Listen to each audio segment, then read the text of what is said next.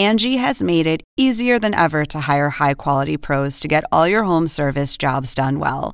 Just bring them your project online or with the Angie app, answer a few questions, and Angie will connect you with local pros who match your specific needs. Or book a service instantly at an upfront price. So join the millions of homeowners who use Angie to care for their homes and get your next home service job done well. Download the free Angie mobile app today or visit Angie.com. That's A N G I.com.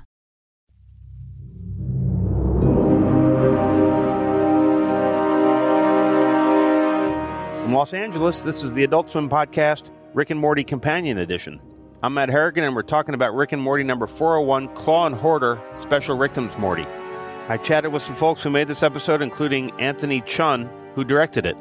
We'll also hear from storyboard artist Doug Olson, art director James McDermott, and color supervisor Carol Wyatt. By the way, the working title of this episode was Dragon. If you haven't watched it yet, you might want to watch it first. Here we go Rick and Morty number 401, Claw and Hoarder, Special Ricktim's Morty.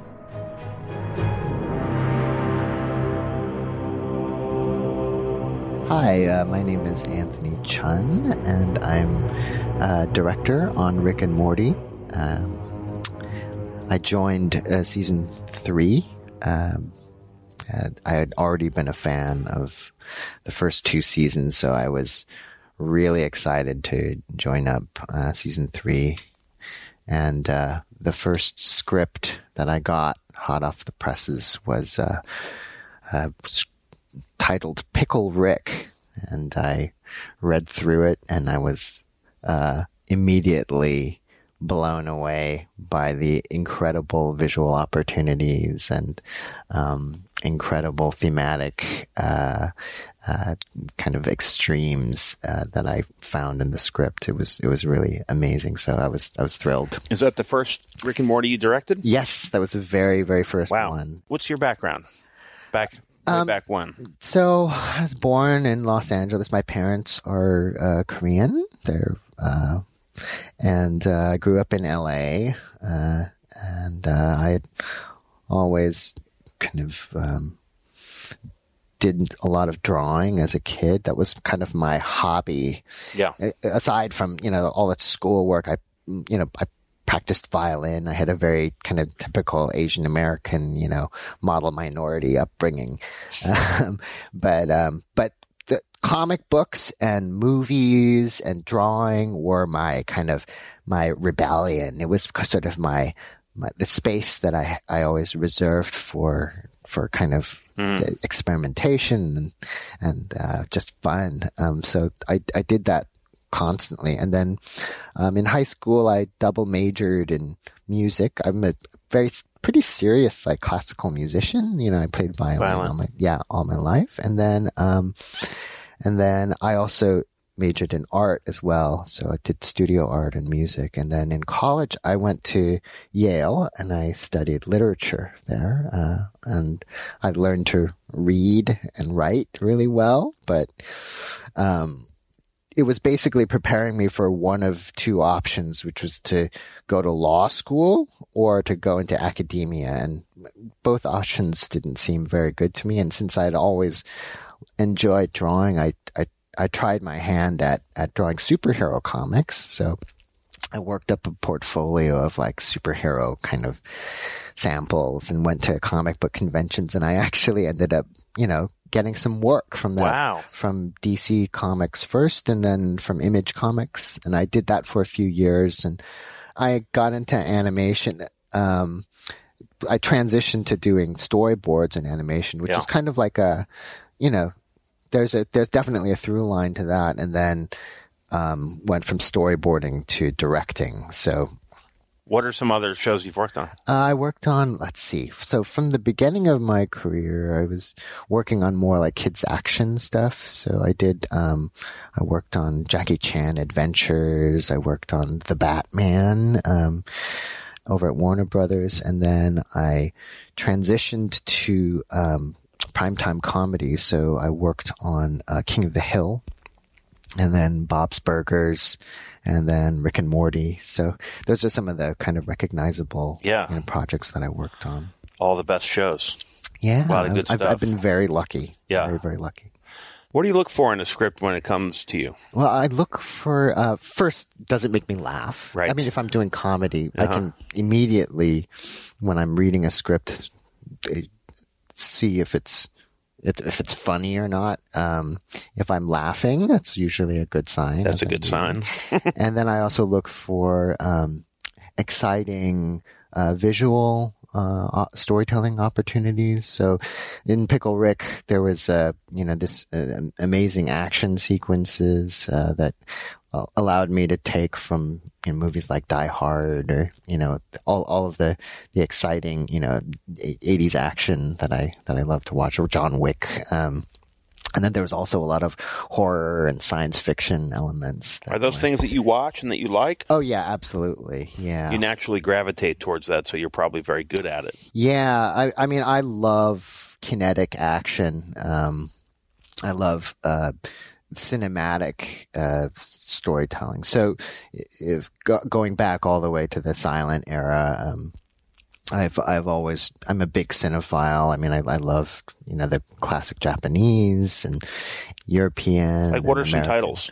Um, well, let's see. I mean, I love Kurosawa. I love Hitchcock. I love, uh, you know, John Ford, Jean Cocteau, like, you know, all, all of the, the kind of the, the granddaddies of, of, uh, film. And then, but I, I'm able to kind of incorporate a lot of, um, that kind of grammar, visual grammar into, uh, Rick and Morty because it's a it's an unusually visual show. Like a So lot from Cocteau to Pickle Rick.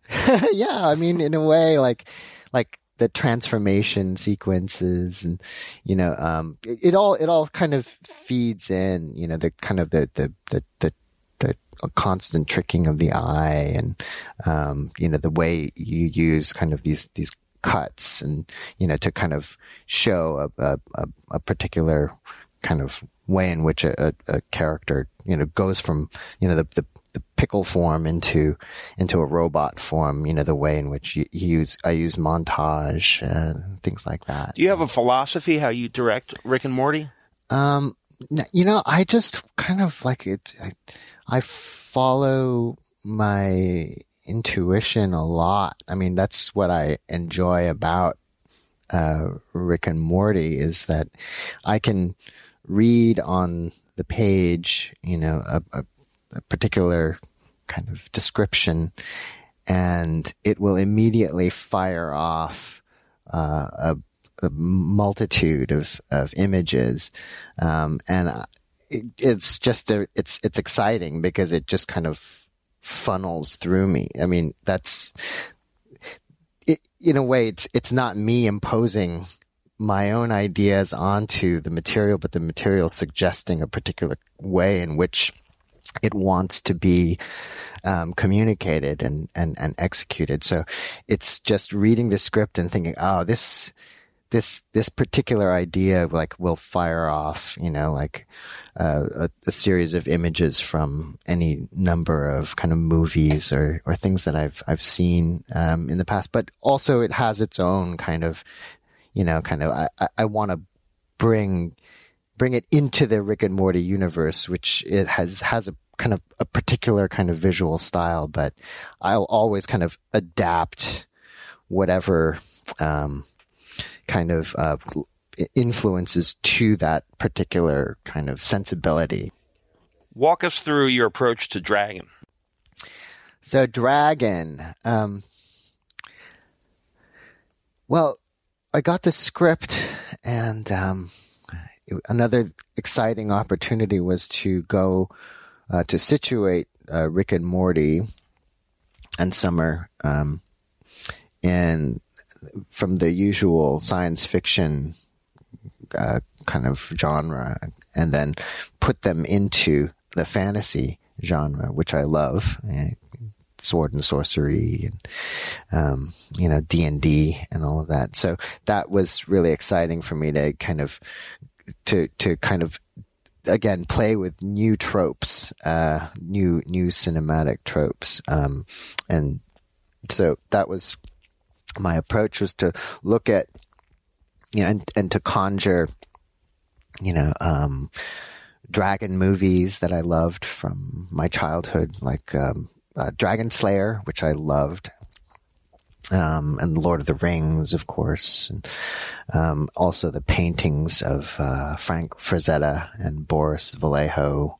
Um, that entire kind of genre. I used to, as a kid, when uh, my friends would be playing D and D, I would be the the guy who drew their character uh, portraits Oh, in, wow. the, in their sheets. So That's a nice benefit. that was that was always something that I did, um, and I had always loved doing sword and sorcery uh, drawings since I was a a kid. So this was a particularly exciting and and and resonant episode for me. sci-fi and fantasy mashup. Yes, Yeah. yes, absolutely. Yeah. That's interesting. So you you came into it with that approach. Yeah. And again, it's like it- there's exciting opportunities for uh, showing the scale um, and kind of anthropomorphizing uh, these creatures and giving them uh, personality and acting. Um, so that was a particular challenge. You know, it's like giving this dragon, you know, head human expression um, and personality. And how do you do that? Um, How do you do that? um, well, it's subtle. It's in the eyes. It's in the mouth. Um, so there's lots of shots with just you know the head kind of leaning down to Rick, and you know, and so we would. That's how I would kind of compose shots with this giant head where the dragon had lowered its head. But then I'll also kind of shoot uh, very wide and show the kind of the, the giant size of the dragons next to the human sized characters so you get a sense of their size relationship. Um, but I always love doing that because you can do a lot with point of view, you know, with the characters looking up at the dragon and how, how kind of aw- awesome and, and intimidating its, its size is. And then, you know, vice versa, you know, looking down at the human characters from the point of view of the dragons and you can see how, how small and insignificant they are. Um, but then also it, it gives opportunity for comedy as well because you're showing this scale, but then their dialogue is always very irreverent and, and kind of, you know, um, you know, funny and, and silly, you know, so you're, you're kind of juxtaposing kind of a comedic situations with this kind of these, what's, what's usually typically a kind of a, a, a, a- a grand and epic, you know, kind of, uh, uh, uh, composition. Um, but it's, but it, it it's funny and Yeah. it's a big, You're playing it Yeah. straight. Yes, exactly. Yeah. Is it tempting to not play it straight sometimes? No, I always find things are, are funnier when you kind of play them straight. Uh-huh. You know, you kind of go into it, but then you've the the tension, you know, of the dialogue, the ridiculousness of the dialogue with the kind of the this kind of epic, you know, uh, uh kind of compositions and vistas. You know, like it's is makes for for good comedy. How does this compare to the Pickle Rick execution? Uh, there was it's a different different set of influences, definitely. So like it with that's the amazing thing about about Rick and Morty because each episode presents its own very unique uh, set of demands uh, and um, and draws upon a, a different set of influences. So, you know, I worked on so Pickle Rick was much more. Again, I played a lot with scale. Similarly, you know, I, I enjoy doing that. Like, you know, so we have the, the, the kind of this tiny sized pickle, you know, and next to, to rats, it's this, it's a, it's a new world. It's a kind of a different, so you're, you're, you know, your camera is down there at ground level with everything. Um, so you, you put in the backgrounds things that will remind you, oh, that they're tiny, you know, like a doll head or some other kind of like broken bottle in the, in the sewers.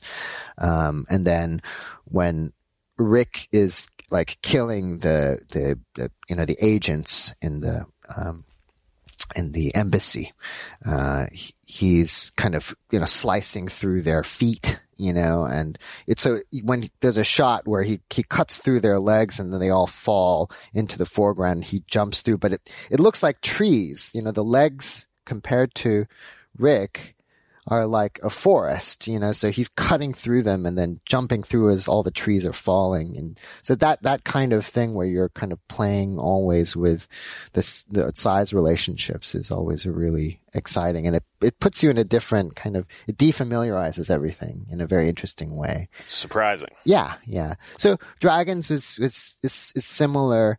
Um, but it's much more like I, I, I much more kind of just took the, the kind of the, the, the composition compositions and tropes from all of the kind of dragon movies and kind of flight sequences and Yeah. stuff like that that I that I that I love. A lifetime of watching movies. yeah, yeah, brought to course. bear on of this. Of course, yeah. yeah. Do you direct just the A story in this one?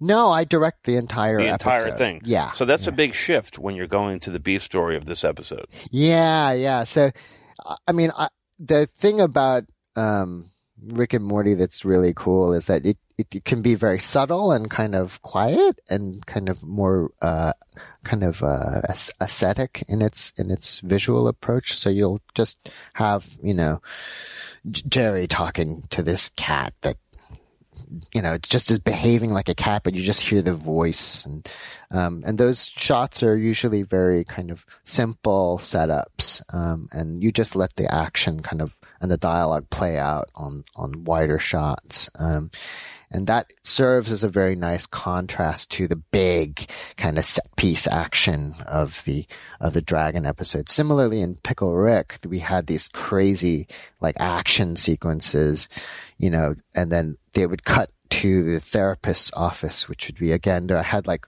you know, about three or four different camera setups in that office that I just returned to again and again because that's that that was the way to shoot that therapist's office in a very static and kind of quiet Juxtapose manner. it against the action yeah in the other part of the, show. bloody kinetic and the like color crazy. palette of the show, Mhm. everything changes. everything changes so that's that's always really fun so going switching from a to b is is really but then there was kind of like an interesting resonance with the cat because it's both you know animals like sidekick friends right? um, and the the cat, you know, its behavior was very not anthropomorphized, but actually very naturalized, you know, so we had to kind of capture just this cat kind of doing cat like things. Um, and so that was a very interesting kind of, um, kind of juxtaposition as well. Do you, I don't know, research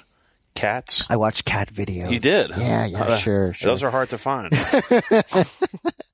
yeah and then uh, for dragons I, I watched you know count you know how to train your dragon and dragon slayer and and watched you know lots of videos of you know of of different uh um different dragon movies Ah. you know like the lord of the rings and and and uh the hobbit um but for Jerry's story, you just watch cat videos. I just watch cat videos.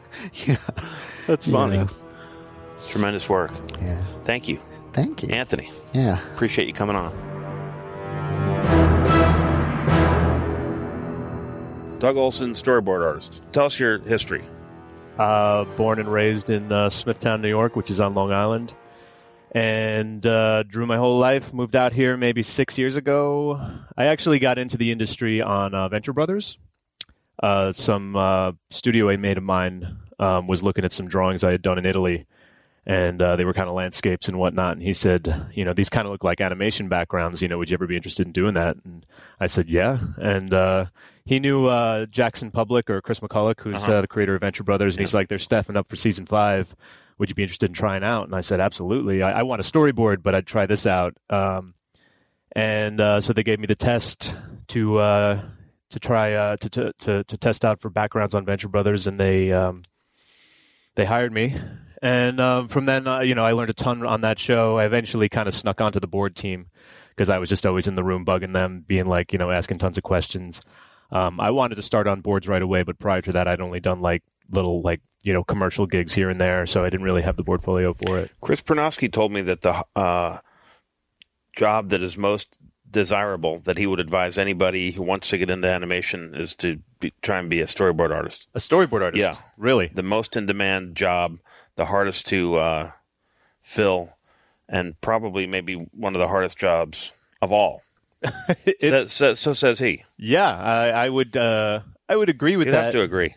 yeah, I mean, it's definitely difficult. It's it's uh, you. It requires a pretty broad skill set. Yeah. Um, you got to know your anatomy. You got to know your perspective. You got to know your storytelling, like beats, and like understand how all that stuff assembles. And How long have you been on Rick and Morty? uh, I was on it since season three. Uh, my first episode was actually Pickle Rick. Wow. So Emmy award winning Pickle yeah, Rick. started off strong. Started off strong. Um, I uh, I was actually uh, at a studio called ADHD uh, that Fox was trying to compete with Adult Swim. Um, was working with these two guys, Matt and Dave, Matt Silverstein and Dave Jesser, uh, on this show called Golan the Insatiable, and uh, they had invited me to direct on it. Uh, it was my first directing gig, and um, went really well. But the network wasn't so hyped about it because there was a change in leadership, and um, it ended up getting canceled. Like that happens a lot, and then. Uh, they knew I was a big- Rick and Morty fan, and they were friends with um, our uh, Mike Mendel, our old producer, right? May rest in peace. Uh, and they um, they knew Mike, and they said, "Hey, we'd love you know we could put in a word for you over there." And and they actually ran into Mike. Um, they had emailed him, and then like a week later, they uh, Matt Silverstein ran into him at a Trader Joe's, and just stopped him and said, "Hey, you gotta you gotta check this guy Doug out." wow. And uh, you know I'm so grateful that uh, they did check me out and, uh, they hired me on the show for season three. And yeah, my first day they gave me this script called Pickle Rick, and I was like, "What the hell is this?" They just hand you the script. yeah, I just didn't know. I mean, I was already a big fan of the show, and I was just like, you know, you read a title like that, and it takes a minute to absorb. You're like, Yeah. what am I about to read? And uh, yeah, it was great. The director was Anthony Chun, who I worked with all season. Um, learned a lot from him. He's a really phenomenal, phenomenal director. And uh, and uh, yeah, it was quite an adventure. It was it was a really good good experience. so walk us through your experience uh, on this new season. We're looking at the first five episodes that are airing. Um, well, you know, the thing with the thing with this show is you love the material, and then that means you fall in love with the boards that you're working on, but then inevitably, most of the time, it gets thrown out. so it's hard to kind of you have to you have to learn to kind of it's tough love, but um, the changes they make always improve it, and and you know, in the end, you have something that you can be really proud of. Which is the first one that you worked on? I worked on the dragon episode. I'm not sure what it's called now. Uh, it's the Morty gets a dragon episode. yeah. Um, How does that come to you? how does that come to us? You ha- you're handed a script. Literally, you're sitting at your desk. Someone walks in and says, "Here you go." Um, we No, that's not how it works. yeah, it's sort of like that. Uh, well, we we all get the script, um, and then we uh, read it, and we have a kickoff meeting uh, with all the uh, storyboard artists and the director. That was again with Anthony Chun, who was uh, on at the beginning of the season. He actually left to go over to Solar Opposites. Um, and you kind of just have big broad strokes of like what this episode's going to be about, what is uh, everyone going to go through, what are the big pivots, what is the what is the really important stuff to really hammer home, especially in the boards, like because the boards are really where it sells it. Like the boards, the designs are amazing, the art is great. Um, everyone on this team is super talented, but like the boards always kind of have to make sure those story points make sense, make sure the jokes land, make sure everything kind of flows in a in a in an understandable kind of like cohesive manner. Because if that doesn't work, then nothing else matters. yeah, I, I well then you have something that's really pretty to look at, but you may not understand the story or you may not understand where everything's going. Um, but uh, and then you know the director will have some ideas of his or her own that will kind of help kind of solidify. Yeah, a lot of some directors are really like free, like they'll just be like, here you go. Uh, say there's four board artists on an episode with a director, they'll subdivide the script into four sections. Um, so that's usually maybe five, six pages a piece. If it's say like, you know, 25, 30, 35 page script, something like that. And, um, sometimes they'll just be like, go to town. Let's see what you got. We got about two weeks to do a thumbnail pass. Um, or sometimes the director might be like, "Hey, I really see this particular thing in my head. You know, Rick's gonna fuck a dragon here, so why don't I want to? I imagine it on a hilltop, kind of a romantic setting, and uh, you know, gives us a little guidance. Yeah, we get uh, about six weeks in total to uh, do an episode. Um, it ends up being a little bit longer than that, inevitably, because there's notes and rewrites. But it's two weeks to do a thumbnail pass. Um, uh, ideally, the writers and, and Dan and Justin get a chance to look at that. They give their feedback. They let you know, hey, these jokes are working great. Keep going. Or they might be like, hey, this whole B story is not really working. We're going to rewrite it, but move ahead with the A section, whatever. Um, but then we go in there and start cleaning up, revising, revising, revising until, uh, you know, fast forward about two months later, if everything stays on schedule, we get a we get an animatic. They write the jokes, but you have to tell the jokes. Kind of, yeah. Is that accurate? Um, yes, that's that's partially. Well, a lot of the jokes also come in the performances. Obviously, the, Right. the voice acting is phenomenal. Uh, but yes, the, the the storyboard has to support the jokes. Or there's, I, I call it sometimes writing in the corners.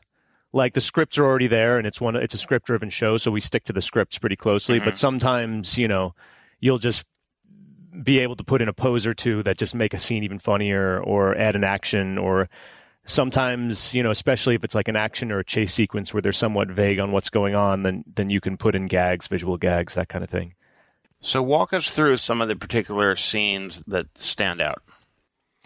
um well i had mentioned the uh the scene with um rick and uh the dragon barth barth bartholomew Yeah, I tried to I tried to spell it, bartholomew but I don't think I got it right. I couldn't. Bartholomew. They, they, Uh-huh. every character I think pronounces it their own way. Um, they're having kind of an intimate moment on a hilltop, and it's this very chaotic kind of. You you want it to feel sexual, but you also want it to feel funny. So Yeah, how did you balance that? Because I, I in reading the, the script, maybe it wasn't the record script, or, or maybe it was, but it, it was very different, as I guess it tends to be. it evolved quite a bit. Originally, the uh, the this the this dragon sex part was also including Summer, which I think they yeah, that was in the script. Yeah, They- why do you they- think that went away? I don't know. Um, I think they really just wanted to make about the make it about the relationship between Rick and the dragon and how you know Rick is look is is is caring more about himself than Morty because it's Morty's dragon.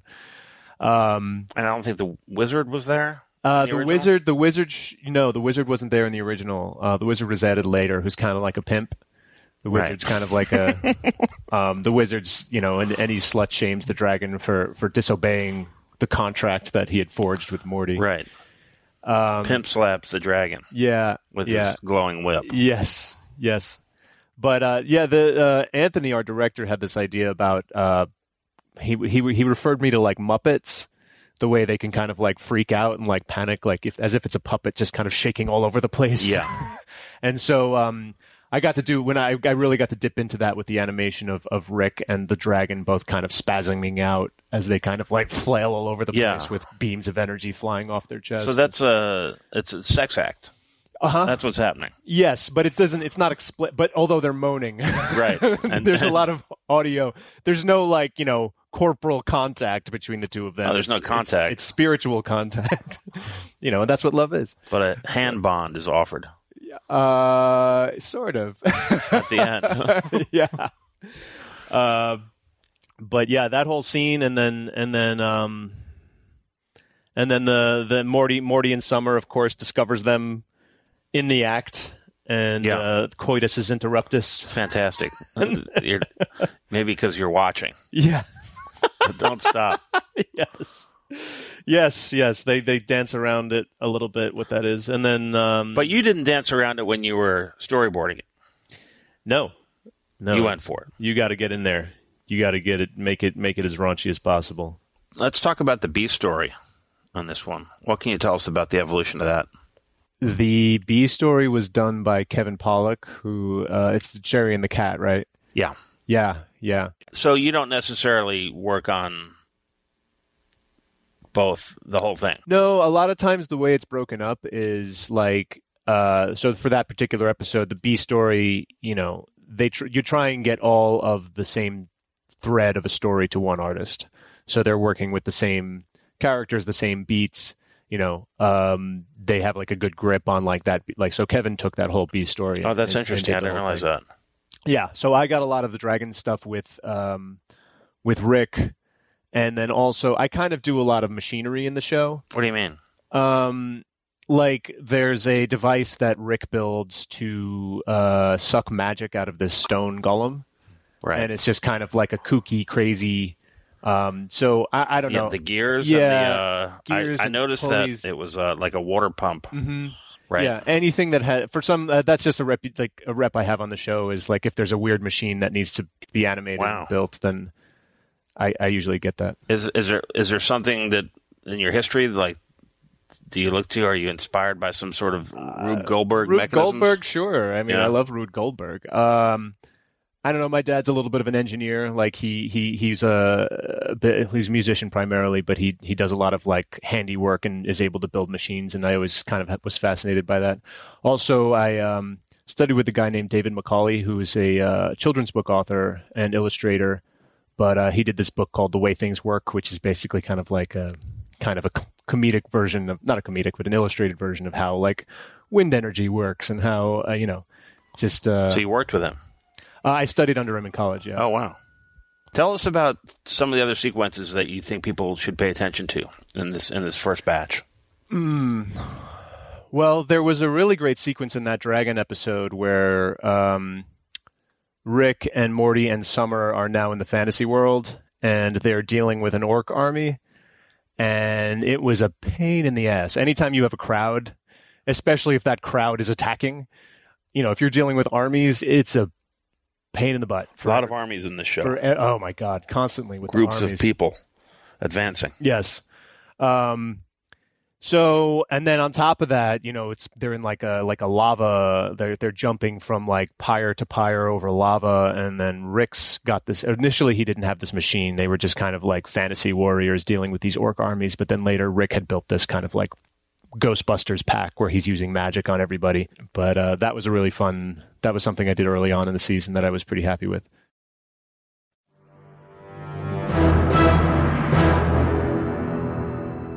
Here's color supervisor Carol Wyatt. What does that mean? um, I'm in charge of the color for the whole show. So um, we have painters and color stylists, color designers, and everything comes to us in black and white. And we do the lighting, the color, the mood, the characters, the effects, Uh-huh. everything. What's your background? Oh my gosh. In animation? Yeah. Oh, okay. well, um, I've worked in animation Now for I want to know. 31 years. Wow, okay. yeah. um, I- I- how many things do you want to know? I, don't started on The Simpsons back Oh. in the 80s. Wow. Yeah, and I've been doing this for a long time. How does this show compare to that show? Oh, it's so much more complicated. This but, one is? Yeah, but I only was on The Simpsons the first four years, so I don't know what it's like now. Only four years on The Simpsons. Yeah. Okay. Why is it so much more complicated? Oh my gosh. Everything's more complicated now. Yeah. But um well, first of all, you can do more now. Everything is so much more sophisticated Mm-hmm. color-wise. We can do incredible effects and we kind of can do feature type things even though it's not a feature. We don't have the schedule or or uh people to do feature quality, but we get as close as we can with mood and lighting Yeah. and painterly quality and keeping it within the style of the show. So Simpsons. What else? So, okay. Walk Um, me through. oh, oh my gosh, I need my resume. I don't remember it all. Um, okay. I worked on Rocko's Modern Life. I worked on the Powerpuff Girl movie. I worked on, gosh, what did I do after Simpsons? I worked with Lily Tomlin on her show. Uh, I worked on a lot of music videos in the 80s and 90s. Wow. Um, gosh, it's a long list. How'd you end up here? Oh, uh, I started on the pilot Oh, and uh, they needed someone to do color, and it was perfect timing. I came on and I helped uh, Jason Besh and I work together on the pilot, and uh, we had a blast. And then just kept working on the show after that. what's it like working on the show? Do you like it? oh, I love it. Yeah. Everybody seems really happy here. Oh, it's the best. We have so much fun, and the stories are hilarious. You laugh out loud while you're working on them. And you get to do things you'd never get to do on any other show. Why? Like what? Raunchy stuff. Raunchy stuff. right. right. S- Uh, slut dragons. Slut dragons. Where else can you do a slut dragon? Right. And talk about it seriously at work every day. Yeah. What pops out in your mind about dragons? Dragons? Oh, well, according to what we do, Mhm. it's like incredibly gorgeous. We we did kind of a um, fantastical world that looks very similar to something that might be like a van painting from the 80s. So it's like over the top magical and really fun, really beautiful. So we got to experiment and do great stuff. Experiment. What, what do you mean? Well, like because we're making fun of a lot of magic in the show. Yeah. We get to apply magic in the show. So we get to do a lot of magical effects that we normally wouldn't do in the show.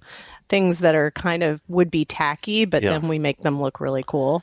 And do you have a lot of um, freedom to do what you want? Oh yeah. Yeah. I mean we have an art director who has ideas specifically about what he wants, but then we will yeah, we have a lot of freedom. We come up with a lot of ideas and then uh, he decides if it's worth using or not using. When you look back at it, what do you want people to see or what people should notice? The dragon orgy? The dragon orgy. Yeah, that'll be interesting.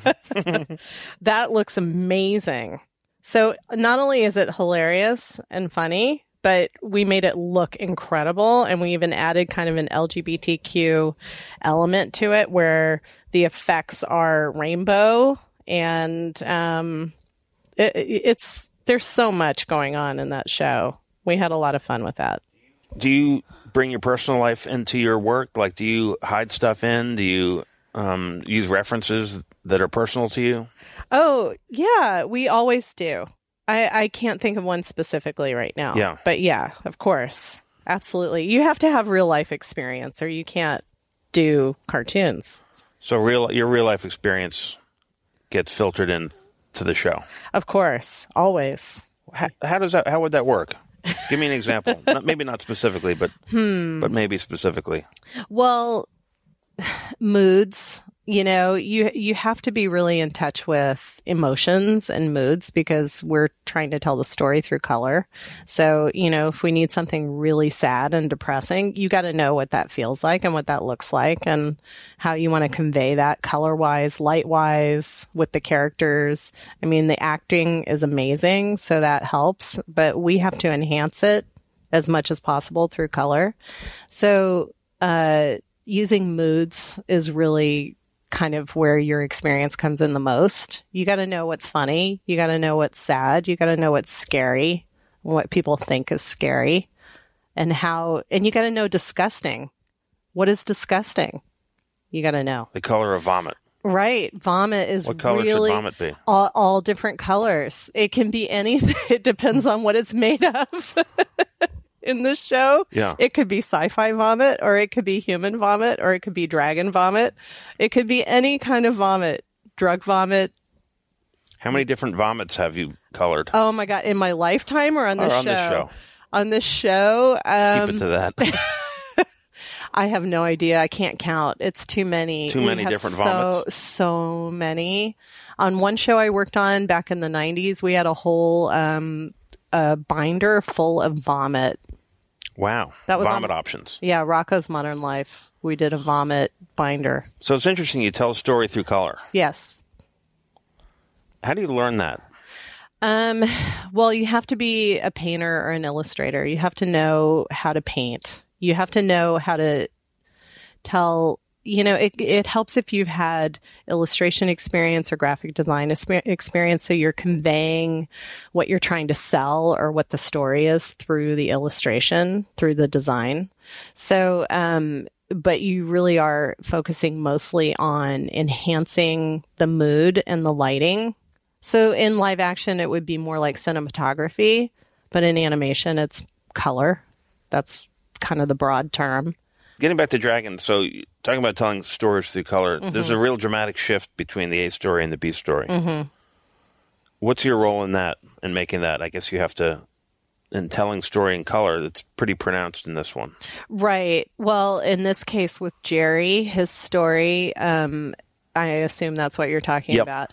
Um, that's more of the real world. So we have to stick more to the real world, which is a very different palette and it's different design wise than dragons. Dragons, we really get into kind of a fantastical world and, um, it's a lot more detailed and we can take liberties with the style and kind of uh, kind of veer out of the style slightly but staying within it. And with the jerry story you know we're in the real world. We're on a plane. We're on a drug boat we're you know in the sunset we're all you know in a or Ibiza or wherever they decided to make it um they they have to still feel like Rick and Morty. It has to feel very strongly centered in Rick and Morty world. We, you know, we can't, we need to hold s- safely to his world so that we're in Jerry world and we can laugh at what's happening to Jerry. Has the palette changed through the seasons? It has. Um, it's getting more complicated over the years, and definitely this year, uh, when I came on, um, I really wanted to push it more because I want these painters to get recognized for the hard work that they do and the designers also they they do such detailed work. I want to make sure that that it really shines so that What does we, it mean to push it? Push it like um well, most primetime sto- stories have like simplified palettes and and line work, and uh, I've worked a lot in, in children's television also, but in children's you can you can really experiment more. And coming back into prime time, I wanted to push it so that we could experiment more and push the the look of the show more and have it a little bit more rendered and a little bit more painterly in some places. So it's not just stuck in the primetime world. Best looking animated show on TV? Yep. Thanks to you. Uh, okay. Thank you. Okay. Carol Wyatt.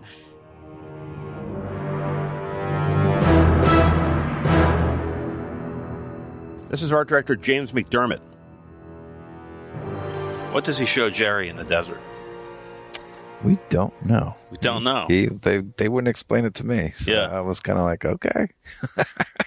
and then now it's going to be one of these things that there's a couple like things in the show that like like are private to Justin that he would never explain to me. And um, there's one particular character uh, from season one that he wanted drawn, and it says something specific on his on the character's shirt uh-huh. that like clearly gives him the inner childish giggles, but like he would never explain it to me. What does it say?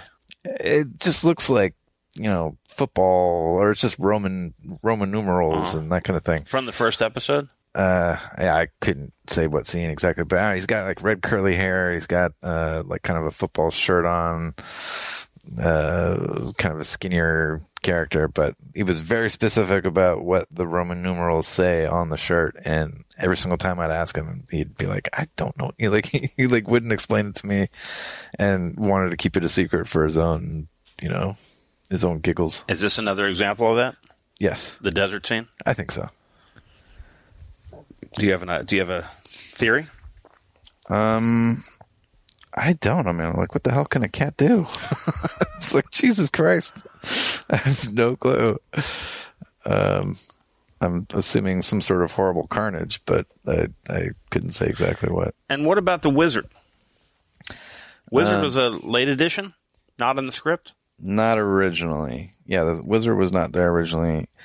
Um, I think they needed something to connect or I think there was needing to be like a bigger power in that world versus it just being the dragons, and um, um, so that Rick could kind of go toe to toe with with sort of another um, powerful being, and uh, you know his uh, use of slut dragon was uh, repeat, with repeated use was interesting.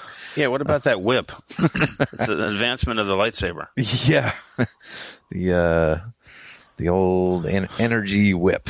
You know, um, has that come around before? Yeah, I felt like we've done it before. Um, I mean, this was a new design for specific for the episode. Like basically everything in this episode, um, needed to have the magic quality. So even like there was at one point, um, there's like a security system in the the dragon uh, arena area, and like these spotlights came on, and and originally was, we were kind of like, ah, this doesn't make sense. It doesn't feel like it fits the world. Like we should just have sort of a rising wall of flames as like his security alarm, you know, to sort of fit the sort of magic aspect theme of the world and everything. Um, because basically Rick's tech doesn't work in this world, and um, so uh, so yeah, that was kind of interesting to you know make everything sort of feel uh, a little different in that way. James McDermott, thanks for coming on. Thank you.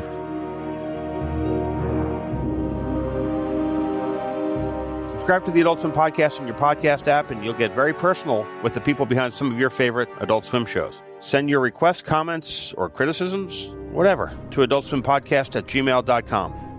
And here are the sounds of the multiverse with the Rick and Morty soundtrack available now. The album features fan favorites like Get Swifty and Alien Jazz Rap, original scores from composer Ryan Elder, as well as new songs from Clipping and Chad VanGaalen. The Rick and Morty soundtrack is on sale in the Sub Pop Megamart now or available on all streaming platforms.